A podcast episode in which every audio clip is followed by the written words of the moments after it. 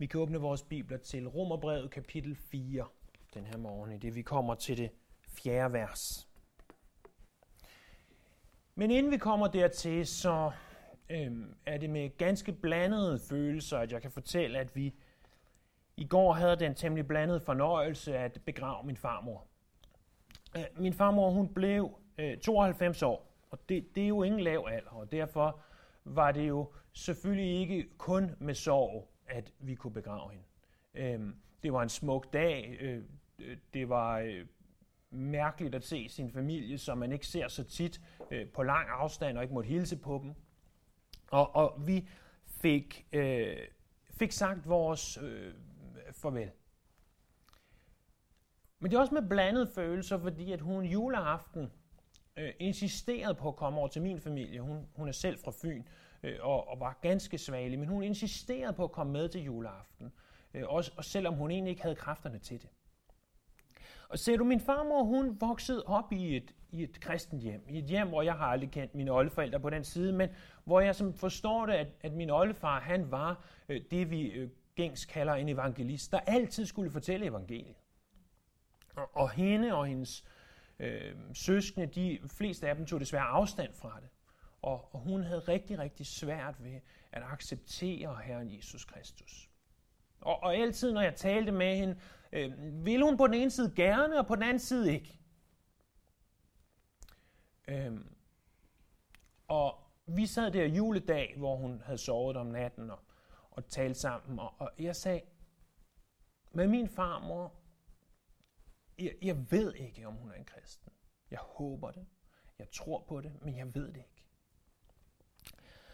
Og øhm, hun ville gerne i himlen. Hun, hun ville gerne til Jesus. Men, men jeg kunne ikke sige, at jeg var sikker på det.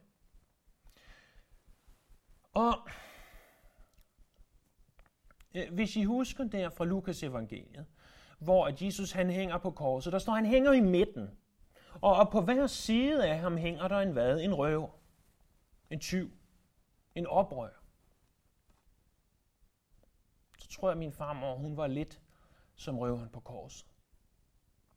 Øh, fordi i de sidste dage, indtil øhm, her for en lille uges tid siden, da, da hun gik bort, der mere og mere virkede det, som om hendes tro voksede. Og da min, min mor og far var på besøg hos hende i mandags, der øh, næsten det sidste, hun gjorde, var, at hun bad højt. Min far har aldrig i sit lange kristne liv hørt hende bede højt før. Jeg har aldrig hørt hende bede højt før. Jeg var, jeg var relativt knyttet til min farmor. Når hun var på besøg hos os, som hun nogle gange var i en uge, 14 dage, så i, i mange, mange år, der sov hun altid ind hos mig, enten i underkøjen i min køjeseng, eller øh, ved siden af mig. Og, og min farmor var en, en ganske speciel dame. Øh, hun, hun var ikke bange for at sige sin mening, heller ikke højlydt. Når hun var med her, så spurgte hun altid, når vi var færdige, om vi da ikke skulle synge en sang mere, eller øh, spurgte om, hvorfor der ikke var øh, så mange mennesker, og, og, hvad I dog, og, og var ikke bange for at kommentere på folk, og, og hvem de var. At han var en mærkelig en, og hun var en rar en, og så videre, så videre, så videre. Men alligevel, så, så prøvede jeg, hvad jeg kunne, at rumme min farmor. Øh, jeg ser hende som røveren på korset. Jeg, jeg har en, en rimelig fast tro på, at hun nu er med Jesus. Jeg, jeg kan ikke vide det, men, men jeg tror på det. Og, og mit første budskab til jer den her morgen, det er, lad være med at være som røveren på korset. Lad være med at være som min farmor. Lad være med at vente til sidste øjeblik. For husk nu, der var ikke én røver den dag, der var to røver. Der var ham, der blev omvendt til, hvem Jesus sagde, i dag skal du være med mig i paradiset. Men der var også en anden røver, som spottede, som ikke ville. Jeg håber og tror på, at min farmor er som den første røver, og at hun er hjemme hos Jesus. Lad være med at løbe chancen. Lad være med at tage chancen. Lad være med at vente til det er ved at være slut. Til ingen af os ved, hvornår det er slut. Det får mig til at stille et ganske vigtigt spørgsmål. Spørgsmålet er det spørgsmål, der besvares i Romerbrevet kapitel 4, vers 4 til 8. Spørgsmålet er, hvad kræver retfærdiggørelse? Hvad kræver retfærdiggørelse? Hvad krævede det for min farmor at blive retfærdiggjort? Hvad krævede det for dig at blive retfærdiggjort? Øh, hvad krævede det for Abraham at blive retfærdiggjort? Lad os prøve at se på, hvad Paulus han skriver til os ved Helligånden, her i Romerbrevet kapitel 4, vers 4. Den, der arbejder, får ikke løn som en nådesbevisning, men efter fortjeneste. Den derimod, der ikke arbejder, men tror på ham, der gør den ugudelige retfærdig. Ham regnes hans tro til retfærdighed. Sådan priser David også det menneske saligt, som Gud tilregner retfærdighed uden gerninger. Lykkelige de, hvis overtrædelser er tilgivet, og hvis synder er blevet skjult. Lykkeligt det menneske, som Herren ikke tilregner synd. Hvad kræver retfærdiggørelse? Øh, måske vil det være på sin plads kort at definere det her ord, retfærdiggørelse. Det, det er jo et, et ganske, ganske langt ord. Så fik jeg lige umiddelbart kan tælle mig frem til seks stavelser. Øh, min ældste datter Cornelia havde i børnehaveklassen den anden dag opgaven at gå rundt i huset og finde ord med mange stavelser. Det længste vi fandt var opvaskemaskine, som også har seks stavelser. Retfærdiggørelse har også seks stavelser. Det er et langt ord. Det er et svært ord. Hvad betyder det? Jo, retfærdiggørelse, det er et teknisk udtryk. Den tekniske definition er sådan her. Retfærdiggørelse er en juridisk deklaration, hvor faderen erklærer os fri af skyld og synd, og dermed den fortjente straf, samt tilregner os Jesu Kristi retfærdighed, hvilket giver os retten til evigt liv. Det er Guds værk, og sker ganske ufortjent og ved hans nåde. Øh, venner, jeg ved godt, det er en lang definition, og det er fordi retfærdiggørelse ikke nødvendigvis er noget nemt. Men jeg kunne også kode ned til det her. Retfærdiggørelse er, at du på den ene side bliver tilgivet, og på den anden side får retten til det evige liv. Spørgsmålet er bare, hvad kræver det at blive erklæret retfærdig? Hvad kræver det? Jamen det kræver for det første noget. Det er det, vi ser i vers 4. Den, der arbejder, får ikke løn som nådesbevisning, men efter fortjeneste. Kapitel 4 er, som vi talte om sidst, en fortsættelse af det, der skete i kapitel 3.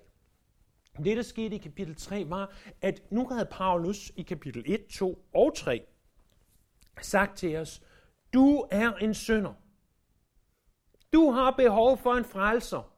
Og i kapitel 3, vers 21, der gør han det så ganske, ganske klart, at den frelse kan alene ske ved, at vi bliver retfærdiggjort ved troen på Jesus alene. I kapitel 4, der siger han så, retfærdiggørelse, det er ikke noget nyt. Retfærdiggørelse, det er noget, som har eksisteret siden Gud han lagde frelsesplanen. Og det ser vi, siger Paulus, ved at se på Abraham. I hele kapitel 4 handler om Abraham, og om hvordan at Abraham han blev retfærdiggjort ved troen alene. Og nu lægger han så ud med, efter i vers 3 at have sagt, at skriften siger, at Abraham troede Gud, og det blev regnet ham til retfærdighed. Så siger han, den der arbejder får ikke løn som nådesbevisning. Hvis du går på arbejde i morgen tidlig, eller måske endnu mere realistisk, arbejder hjemmefra i morgen tidlig, og i hvert fald foregiver at arbejde, og selvfølgelig med din gode kristne samvittighed rent faktisk arbejder, så skylder din arbejdsgiver dig en dags løn. Hvis din arbejdsgiver ikke betaler dig den ene dags løn, så kan du hive ham i retten. Så ved jeg godt, at vi i Danmark har forskellige sikkerhedsnet og så videre, men teoretisk set, hvis han ender med ikke at betale dig, så kan du hive ham i retten. Han skylder dig penge, fordi du udøvede en dags arbejde. Øh, det kan godt være, at han måske engang har ansat dig af sit gode hjerte, men når han giver dig din løn, så er det ikke ud af et godt hjerte, så er det fordi du fortjener det. Så er det fordi du har det til gode.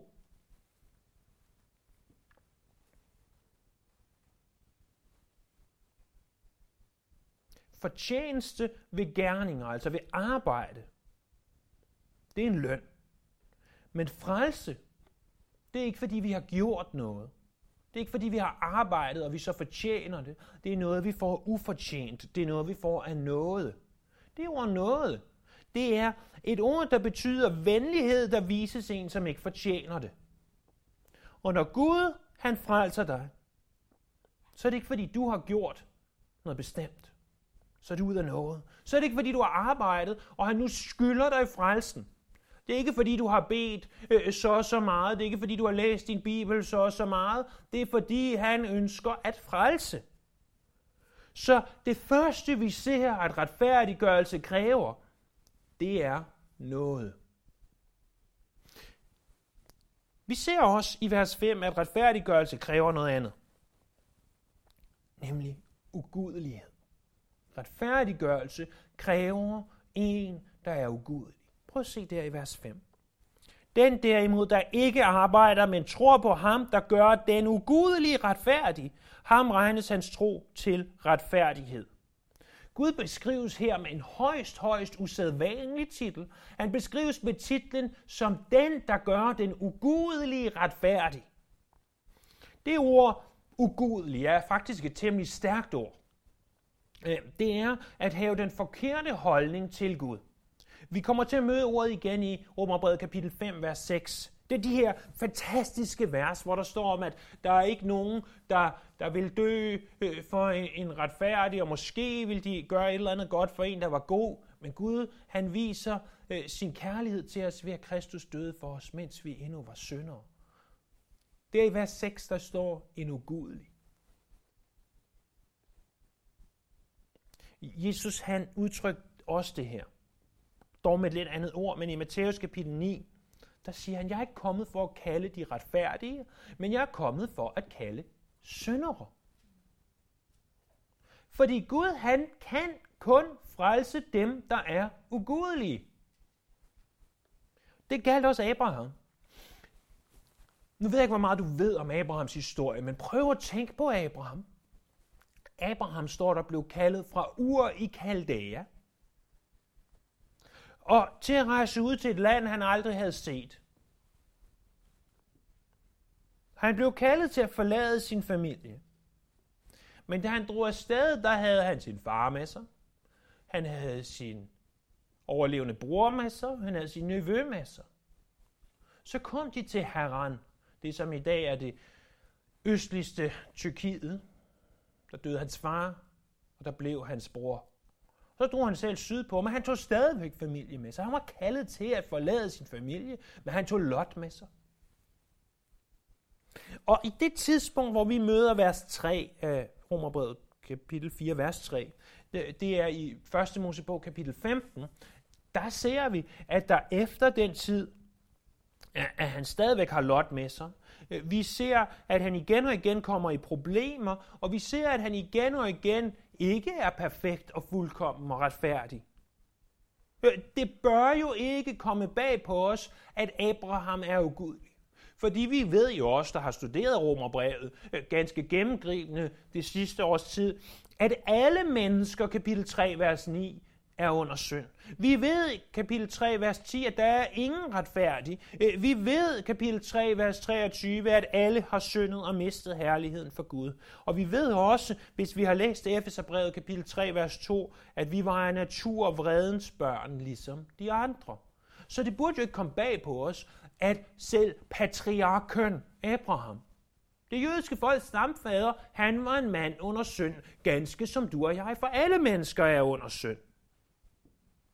Det lærer os noget ganske essentielt om den her retfærdiggørelse. At når Gud han retfærdiggør, så retfærdiggør han os som ugudelig. Og det betyder, venner, at du skal ikke gå ud og at opnå en vis portion retfærdighed, før at Gud han frelser dig. Der skal ikke være noget retfærdighed i dig, før Gud han kan frelse.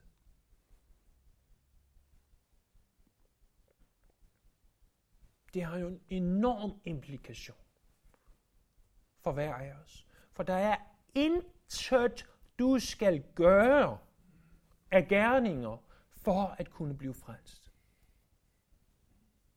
Øh, prøv at tænke på, hvordan religion bilder os ind, at der er en masse, vi skal gøre for at blive frelst. Essensen af religion er vægtskålsprincippet. At hvis dine gode gerninger opvejer dine dårlige gerninger, så kan du måske, hvis du er heldig, opnå en plads i himmeriget hos en eller anden guddom. Men Gud siger, du har kun ugudelige gerninger. Du har ingen gode gerninger. Og alligevel kan jeg frelse dig. Hvad kræver retfærdiggørelse? Jamen retfærdiggørelse kræver, at vi har en ugudelig person.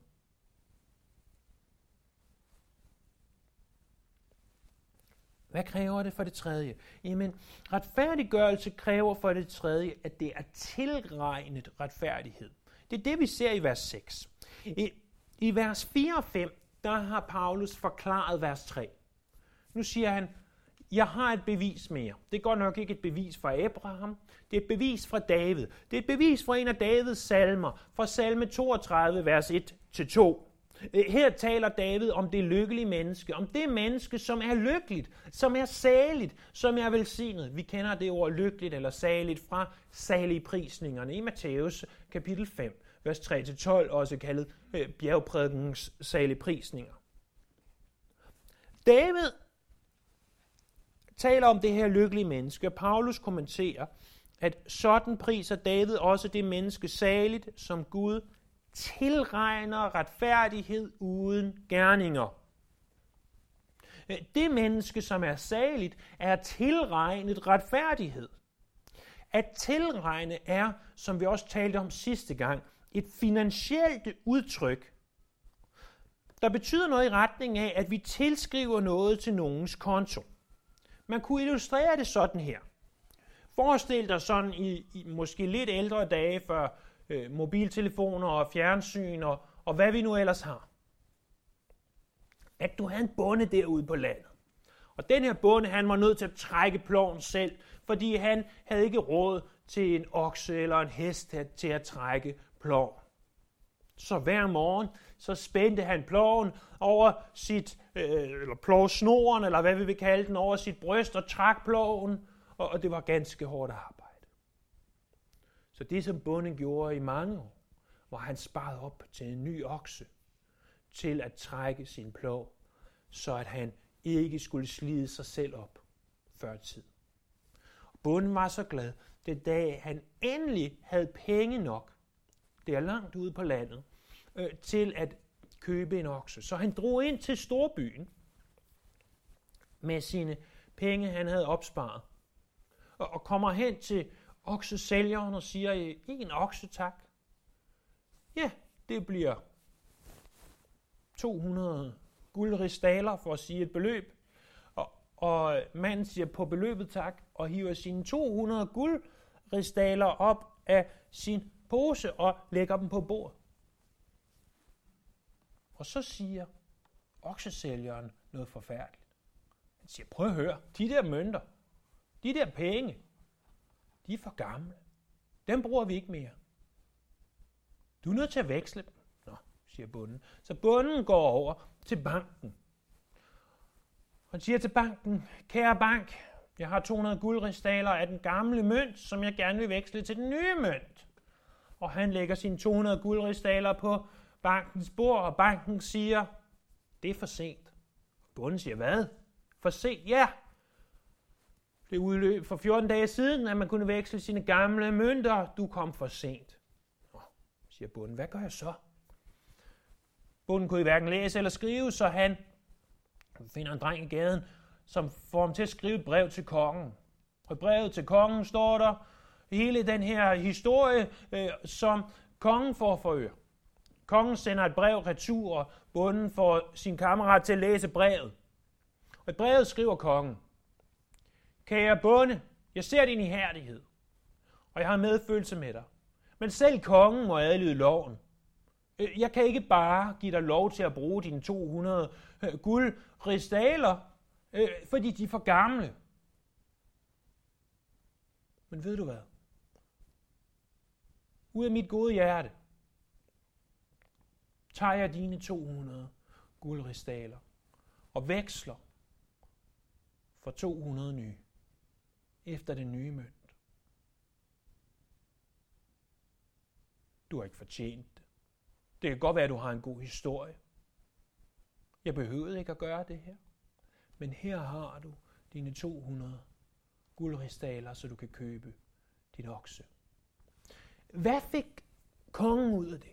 Intet. Han mistede 200 guldristaler, for han kunne ikke bruge de gamle guldristaler til noget. Okay, okay, jeg ved godt, hvis det var guld, kunne han smelte dem om og lave et eller andet ud af det, men følg mig nu bare pengesedler, hvad som helst. Hvad får bunden ud af det? Han får alt ud af det. Og når vi bliver tilregnet retfærdighed, så er det ikke fordi, vi har arbejdet øh, og tjent op til at have 200 guldrigsdaler, som vi kan veksle. Nej, nej. Men Jesus Kristus tager al vores synd. Alt det åndssvage, alt det tåbelige, alt det ugudelige, du nogensinde har gjort. Og så siger han det, jeg tager det på mig. Så når faderen han ser på mig, så ser han al din synd. Al din synd. Alt det, du har gjort, uanset øh, om du er øh, 10 år, om du er 30 år, eller om du som min farmor var 92 år. Alt sammen. Og uanset hvor gammel du bliver, alt det, der sker i morgen og alle dagene derefter, det tager jeg på mig. Så når faderen ser på mig, så har jeg nogle gamle, krøllede guldristaler og mønter, sædler tilbage, som ikke er noget værd, som er ubrugelige. Al din søn er ubrugelig, og, og, og hvad skal jeg bruge den til? Og, og, og der kunne vi jo med rette sige, halleluja, men pris Herren. Men det stopper ikke der. Fordi Herren Jesus Kristus er så retfærdig, at han har retfærdighed nok til dig. Hvorfor? Jo, vi taler så ofte om, Jesus døde for os på korset. Er det ikke med ret? Er det ikke derfor, vi kan få tilgivelse? Er det ikke derfor, at al vores synd kan blive lagt på ham? Vi glemmer bare at tale om, at han ikke blot døde for dig, og døde for os, men at han også levede for os. At før den skæbnesvangre dag på Golgata, der havde han et 33 år langt liv, hvor han levede det retfærdige og perfekte og fuldkommende liv, som du ikke kan. Derfor har han retfærdighed nok til at kunne give den til dig, og dig, og dig, og dig, og dig. Til hver en af os. Så at vi ikke bare kan give ham vores synd, vi får hans retfærdighed. Den bliver tilregnet os. Den bliver tilregnet os. Når retfærdigheden tilregnes os, så er det ikke fordi du bliver retfærdig. Vi taler ikke om, at i det øjeblik, du bliver en, en kristen, der er du retfærdig indvendt. Men når faderen ser på dig, så bliver du regnet som retfærdig. Han ser dig som retfærdig. Og det her må vi ikke misforstå. Fordi når vi ses som retfærdige, så kan det godt være, at ikke alt, hvad vi gør, er retfærdigt. Men Gud, han behandler os, som om vi var retfærdige. Retfærdiggørelse kræver altså for det tredje, at vi tilregnes Jesu Kristi retfærdighed. Men der er en fjerde og sidste ting, som det kræver. Og der kommer vi til selve citatet fra salme 32, vers 1 og 2. Lykkelige de, hvis overtrædelser er tilgivet, hvis synder er blevet skjult, lykkeligt det menneske, som Herren ikke tilregner synd. I salmernes bog, som jo er den poetiske bog, den mest poetiske af alle vores bøger, øh, den længste i hvert fald, der er det sådan, at han, David i det her tilfælde, gentager den samme idé flere gange, og ideen, der gentages, det er tilgivelse. David han skriver om det lykkelige, det salige menneske, og siger, at det menneske, som er saligt, er et menneske, som er tilgivet.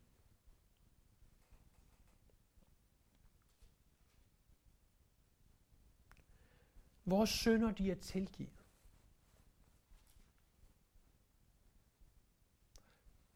Retfærdiggørelse kræver tilgivelse. Vores synder er fjernet så langt som østen er fra vesten. De er væk. Vi ser dem ikke mere. De er tilgivet. Og det fjerde retfærdiggørelse kræver, det er altså tilgivelse. Jeg ser her et mønster. Ser du det også? Ser du mønster? Retfærdiggørelse kræver for det første noget. Det er ikke, hvad du gør. Det er, hvad Gud han gør. Retfærdiggørelse kræver for det andet en ugudelig person. En, der kan erklæres retfærdig. Venner, du er den ugudelige. Gud, han er den retfærdige. Retfærdiggørelse kræver for det tredje, at vi tilregnes Jesu Kristi retfærdighed. Du tilregnes, han tilregner. Og retfærdiggørelse kræver for det fjerde tilgivelse. Du tilgives, men han tilgiver. Hvad betyder det her? Hvad betyder det? Det her, det betyder, at et hvert menneske, uanset hvor syndig han eller hun er, vil i dag kunne blive en kristen. I dag. Der er ikke nogen behov for, at du forbereder dig først. Der er ikke et behov for, at du går i kloster for at blive kristen. Der er ikke et behov for, at du går på bibelskole for at blive kristen. Der er ikke engang et behov for, at du går i kirke for at blive en kristen. Vi har den her tendens til at tro, at øh, hvis vores mest ugudelige øh, fætter, han skulle blive en kristen, så må han først rette lidt op på sit liv. Så må han droppe alt det forkerte, han gør. Men det er en forkert opfattelse. Det er ikke bare en forkert opfattelse, det er en skadelig opfattelse. Vi kan ikke rette op på vores liv. Vi er i vores kød ugudelige. Derfor så kræver retfærdiggørelsen en ugudelig person, og det er værd os jo bestemt til. Hvis du tænker, at du ikke kan blive en kristen i dag, så har du ikke forstået, hvad retfærdiggørelse ved troen alene er. Du kan blive en kristen i dag. Jeg ved godt, at jeg, som man siger, prædiker til koret. Jeg prædiker til dem, der ved det. Men ved du det? Ved du, at det ikke bare du, men selv din mest ugudelige nabo kan blive en kristen i dag? Han behøver ikke tage sit bibel ned for hylden. Han behøver ikke bede. Han behøver ikke at gå frem til en Billy Graham crusade. Han behøver ikke donere en vis portion penge til Guds arbejde. Han behøver ikke gøre gode gerninger. Han kan blive erklæret retfærdig i dag. Vil nogle af de ting ske, de fleste af de ting, vi talte om, ske, når han først er en kristen? Ja, absolut. Men det har intet med retfærdiggørelse at gøre. Grunden og grundlaget for vores enorme misforståelser er, at vi blander retfærdiggørelsen, det at Gud erklærer os retfærdige på baggrund af det, som Jesus har gjort, med helliggørelsen, det at Gud, han ved Helligånden, arbejder i os for, at vi må blive mere ligesom ham. Vi blander de to ting som et spilkort. Og så tror vi, at hvis vi bare stopper med at ryge, og stopper med at drikke, og stopper med, og begynder på at læse i vores bibler, og begynder på at bede, og begynder på alt det her, så kan vi blive krist. Men sådan er det ikke. Gud kan gøre dig til en kristen i dag. Gud kan retfærdiggøre dig i dag. Gud kan tage al din synd og give dig Jesu Kristi retfærdighed i dag. Det kræver ikke, at du ændrer en tødel. Intet. Ikke et komma, ikke et prik over de ingenting. Hvorfor?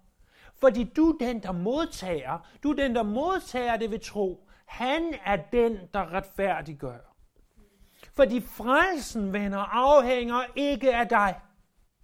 Frelsen afhænger ene og alene af Gud.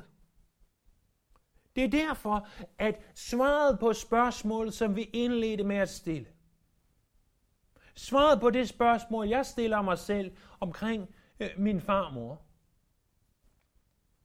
hvad kræver retfærdiggørelsen? Hvad krævede det, at hun lå på sit dødsleje og blev retfærdiggjort? Krævede det, hun havde bedt højt? Nej. Krævede det, at hun havde læst i Bibelen hele sit liv? Krævede det, at hun kunne citere bibelvers? At hun gjorde gode gerninger? Donerede penge til kirken osv.? Nej. Fordi retfærdiggørelse kræver intet af dig. Intet af dig, men retfærdiggørelse kræver alt af Gud. Prøv at tænke på, hvad det kostede. Hvis du har børn, så tænk på at tage dit barn, dit eneste barn, hun måtte ofre det barn, for at andre mennesker kunne få tilgivelse. Og vi taler ikke bare andre mennesker. Vi taler din mest forhatte fjende. Ham, som spotter dig. Ham, som hader dig. Den nabo, som fører nabokrig mod dig. Det er ham. Det er ham, som Gud sendte sin enborne søn for. Det er os, der er ugudelige. Det er os, som ikke ville ham. Det er os, som hånede ham. Det er os, han sendte sin søn for. Og venner, det kan godt være, du vidste en hver af de ting, jeg sagde her til formiddag. Men hvis den ene ting, vi sagde her til sidst, ikke kan få dit hjerte til at løbe over af glæde og taknemmelighed, så vil jeg gå hjem nu og tage et ganske, ganske seriøst blik i spejlet og spørge mig selv, må Herren har retfærdiggjort mig. Må jeg er en af hans? Må jeg tilhøre ham? Og sikre dig, at du ikke er som røveren på korset, der i sidste øjeblik når over målstregen. Der er det altså for sent. Eller det kan være for sent. Du må sikre dig det her i dag. Lad os bede. Himmelske Far, skaber og Gud. Du der ikke skånet og sparet din egen søn. Du som kan frelse helt ned i kloakkerne, helt ned i jordens døn, helt ned derned, hvor at vi ikke kan mere, hvor at, at der ikke er noget, noget godt tilbage her, der hvor vi er. Det var så mange af dem, vi kender er. Der hvor vi synes, det virker håbløst. Det er dig, vi priser den her morgen. Og her jeg ved godt, at, at selvom coronavirusen raser udenfor, selvom vores land ligger på den anden så er så mange af os så behagelige, så vi har tendens til at glemme, hvad det her kostede dig. Må vi aldrig glemme her. Må vi aldrig glemme, at i det billede, du også gav af Abraham, hvor han måtte ofre sin eneste søn, der havde du først sikret dig at sende Ishmael bort, så at han kun havde en søn tilbage én søn, og ikke noget at falde tilbage på. Må vi aldrig glemme, hvad du har gjort her. Her, hvor hjerter strømmer over ud af taknemmelighed til dig. Hvor hjerter strømmer over, Jesus, over det blod, du gav på Golgatas kors. Og hvor hjerter strømmer over af taknemmelighed over det liv, du levede. Det fuldkommende, perfekte, syndfrie liv, som vi ikke kan leve, men som vi får del i ved retfærdiggørelsen. Og her jeg beder for en vær, som måtte være til stede nu, hvad enten det er fysisk her i lokalet, hvad enten det er via Zoom, eller dem, der senere måtte lytte til det her at hver af os må tage et dybt og langt seriøst blik i spejlet og spørge os selv, er jeg retfærdiggjort? Ved jeg, at det her er sandt? Tror jeg på det her? Og så i øvrigt prise og ære dig. At vi må hoppe af glæde i vores hjerter over det, du har gjort. Vi lover dig, almægtige Herre. Vi priser dig, himlens og jordens skaber. Det er i Jesu Kristi navn. Det er ved Helligånden, at vi beder.